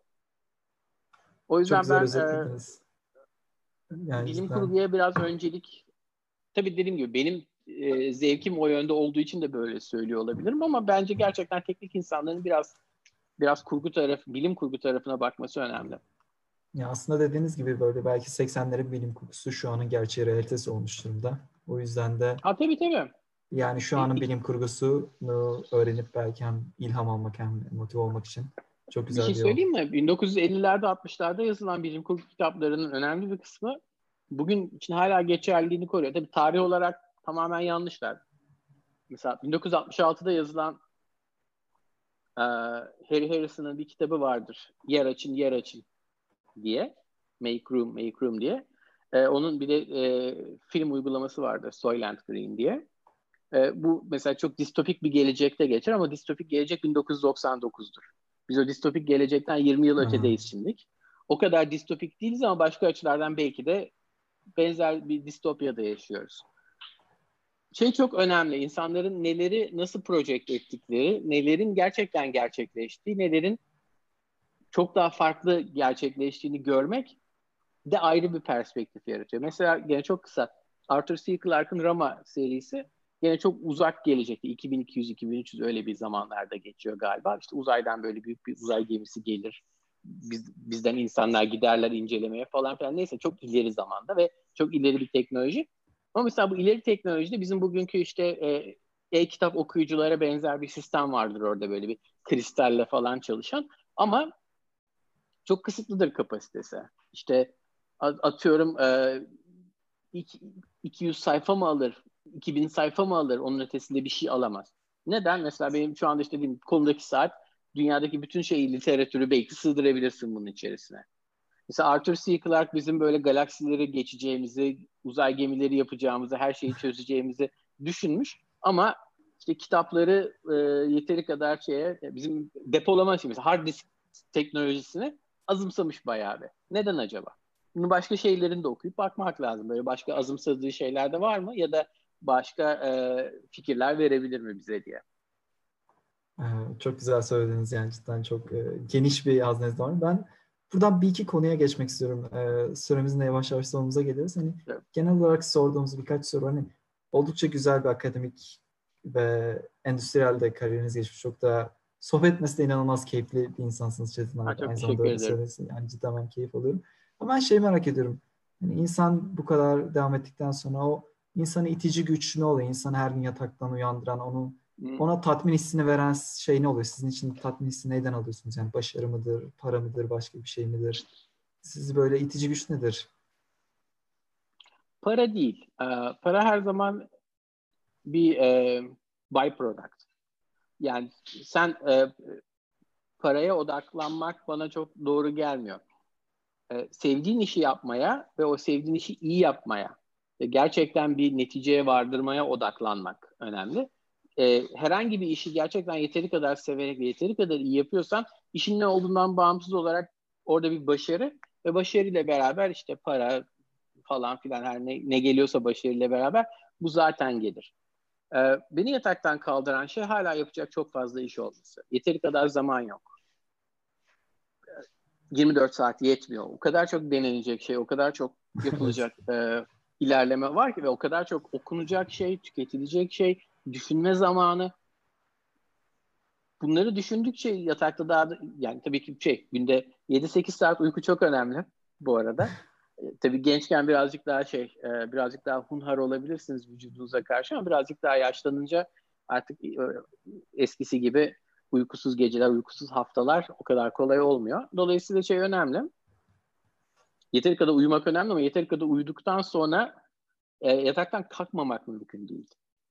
Eğer gerçekten bir, bir problem varsa üzerinde düşündün, bir e, problem varsa üzerinde çalıştın, bir önceki gece zaten yatağa yarın da bunu denerim, bunu denerim diye şey yapıp uykuya dalana kadar acaba onu mu öyle yapsam, bunu mu böyle yapsam diye bir takım planlar ge- geliştirdiysen zaten yataktan onu yapacağım o zaman. Hemen gideyim de şunu deneyeyim diye bir motivasyonla kalkıyorsun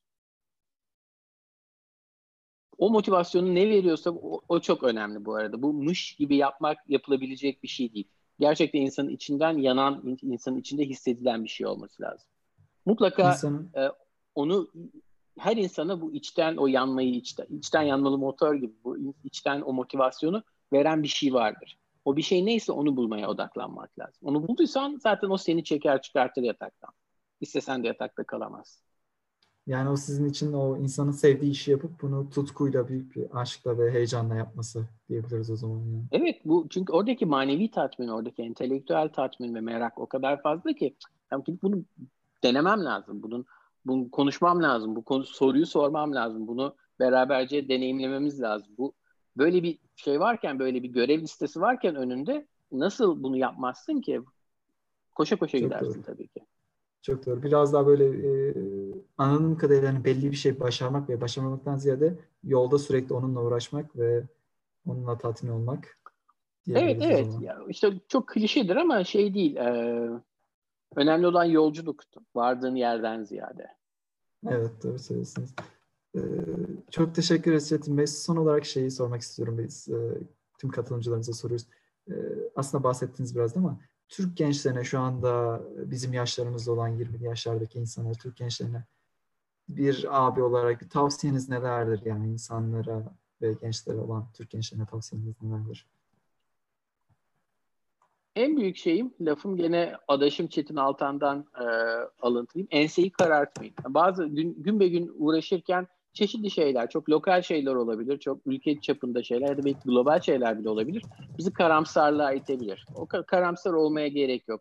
Uzun vadede trendlere bakılınca gelecek her zaman daha parlak ve geleceğin daha parlak olması sizler sayesinde olacak. Geleceği bizler daha parlak yapmayacağız. Sizler daha parlak yapacaksınız. Dolayısıyla bu işin hem e, hissedarısınız hem de e, uygulayıcısınız. Yani geleceğin ne kadar parlak olacağı bir şekilde size bağlı. E, bir şekilde global düşünmenizi öneririm. E, bu yerel e, kişiliğinizden vazgeçin ya da yerel değerleri önemsemeyin anlamında değil. Ama e, dünya çok büyük bir yer. Dünyada çok farklı değişik lezzetler, çok değişik düşünce tarzları ve çok değişik imkanlar var. Bunların en azından farkında olun. Her seçiminizi olabildiğince bilinçli yapmaya çalışın. Bir başka şey, e, biz de gene çok şanslıydık görev olarak ama sizler kadar geniş bir bilgiye erişim şeyi gene zordu. Ben sizin yaş, yaşlarınızdayken. Bilgiye o kadar fazla erişim var ki iki şeyi çok önceliklendirmeniz gerekiyor. Birincisi gerçekten e, hiçbir bahane yok. Herhangi bir konuda bir şey öğrenmemek ya da herhangi bir konuda dünyanın seviyesi neyse o seviyeye çok hızlı bir şekilde gelmemek için. İkincisi de tabii bu kadar çok bilgi olunca bilgi kirliliği de oluyor. Her şeyi sorgulayın kimden geldiğinden, kimin söylediğinden, nerede okuduğunuzdan, nerede gördüğünüzden bağımsız olarak hiçbir şeyi hap olarak almayın. Her şeyin e, gerçekliğini, doğruluğunu, verimliliğini, isabetliliğini, uygulanabilirliğini her şeyi sorgulayın. Buna buna vaktiniz de var. Her şeyden haberdar olup her şeyi sorgularsanız sonunda ne karar verirseniz verin bunun sizi başarıya götürme ihtimali çok daha yüksek olacak. Özetlediniz ben... Çetin Bey. Ee, son bir soru gelmiş. Kırmak da istemiyorum Fikret'ten. Tabii, tabii. Computer Vision'ın geleceği hakkında ufak birkaç yorum yapabilir ha. mi diyor. Daha önce de sorusunda Computer Vision'ın artık Deep Learning'de yapıldığı e, artık e, Traditional Vision temellerinin çok kullanılmadığından bahsetmişti. Ha, çok güzel, ilginç bir soru. Ee, şöyle ilginç bir şey söyleyeyim. Ee, bizim şu anda Locomotion'da mesela e, bütün Computer Vision sistemimiz Traditional Vision'la yapılıyor. Çünkü geleneksel wow. e, geleneksel vision, geometrik e, vision algoritmaları kullanıyoruz. Bunun da güzel tarafı şu. E, gerçekten algoritmayı yazabiliyorsun ve yazabildiğin için bu bir black box değil. Sonuçta algoritma ne yaparsa bunu neden yaptığının kök sebebine kadar inebiliyoruz biz. Bu da en azından kısa vadede özellikle e, safety critical böyle çok güvenliğin önemli olduğu uygulamalarda sertifikasyon için avantajlı. Ben yakın vadede e, derin öğrenmeden de gene birazcık geriye doğru gelip de, bu derin öğrenme bugünlerde çok popüler. E, sizler tabii daha çok gençsiniz ama mesela 20 yıl önce support vector machine'ler çok popülerdi. Ondan önce fuzzy logic çok popülerdi. Ondan önce e, neural network'ler gene çok popülerdi. Ondan önce de rule based sistemler çok popülerdi. Her şey böyle bir 5-10 senelik cycle'lar halinde geliyor gidiyor. Hiçbir şey önemini tamamen kaybetmiyor ama böyle e, bizim elimizdeki büyük çekiç budur. Bütün çivilere bu çekiçle çakacağız durumu da kalmıyor. Deep Learning çok önemli bir sistem. E, çok ciddi faydaları, avantajları, e, performans getirileri de olan bir paradigma genel olarak. Ama biz Deep Learning'i de şu anda tam olarak anlayarak kullanmadan çok uzağız. Bir takım şeyler çalışıyor ama tam neden çalıştıklarını bilmiyoruz. Bir takım şeyler oluyor ama tam ne oluyor bilmiyoruz. Bu konuda aktif çabalar var. Önümüzdeki dönemde bu çabaların biraz meyve vereceğini de düşünüyorum. Ama her durumda e, herhangi bir metodu ya da herhangi bir algoritmayı, tek bir yaklaşımı böyle e, idolize etmeye gerek yok. Olaya her zaman birinci prensipler, first principles açısından bakmak önemli. Biz ne problemi çözmeye çalışıyoruz? Bunun için bize e, elimizdeki araç, gereç, metot, algoritma ne? Bunların hepsine eşit uzaklıkta olup gerçekten bir problemi çözmeye en uygun sistem neyse onu kullanmak lazım. Biz mesela Locomation'da Deep Learning kullanmamaya öyle karar verdik. Yoksa Deep Learning, Deep Learning olduğundan beri çok e, çok ciddi çalışmalar yapıyoruz o konuda. Ama bu uygulama için kısa vadede daha uygun başka çözümler var. Tabii bunun için önce o daha uygun başka çözümlerin varlığından haberdar olman ve o çözümleri uygulayabilecek e, bilgiye de erişmiş olman gerekiyor. Biraz e, balıkçı tabiriyle biraz ağınızı geniş atmanız gerekiyor. Bu deep learning bugün var, yarın yok demeyeyim ama yarın bu kadar önemli olmayabilir. Yarın da başka bir şey olacak. Öbür gün daha da başka bir şey olacak. Ama siz siz daha kariyerlerinize yeni başlıyorsunuz. Bir, bir büyük bir şey aksilik olmazsa önümüzdeki 40-50 sene aktif bir kariyeriniz olacak. Bu 50 sene içerisinde en az 5 tane paradigma değişecek. Dolayısıyla hiçbir paradigmayla erkenden evlenmeyin. Çok güzel özetlediniz aslında. Ee, Çetin Bey yayınımıza katıldığı için çok teşekkür ederiz. Çok keyifli bir yayın oldu. Biz ben çok teşekkür ederim. Her pazar bu şekilde güzel yayınlar yapmaya çalışıyoruz arkadaşlar. Siz de e, bize her pazar beraber akşam 8'de olabilirsiniz. Kendisine çok teşekkür ederiz. Haftaya görüşmek üzere. Hoşçakalın. Çok teşekkürler. Görüşmek üzere. Yeni yılınız kutlu olsun.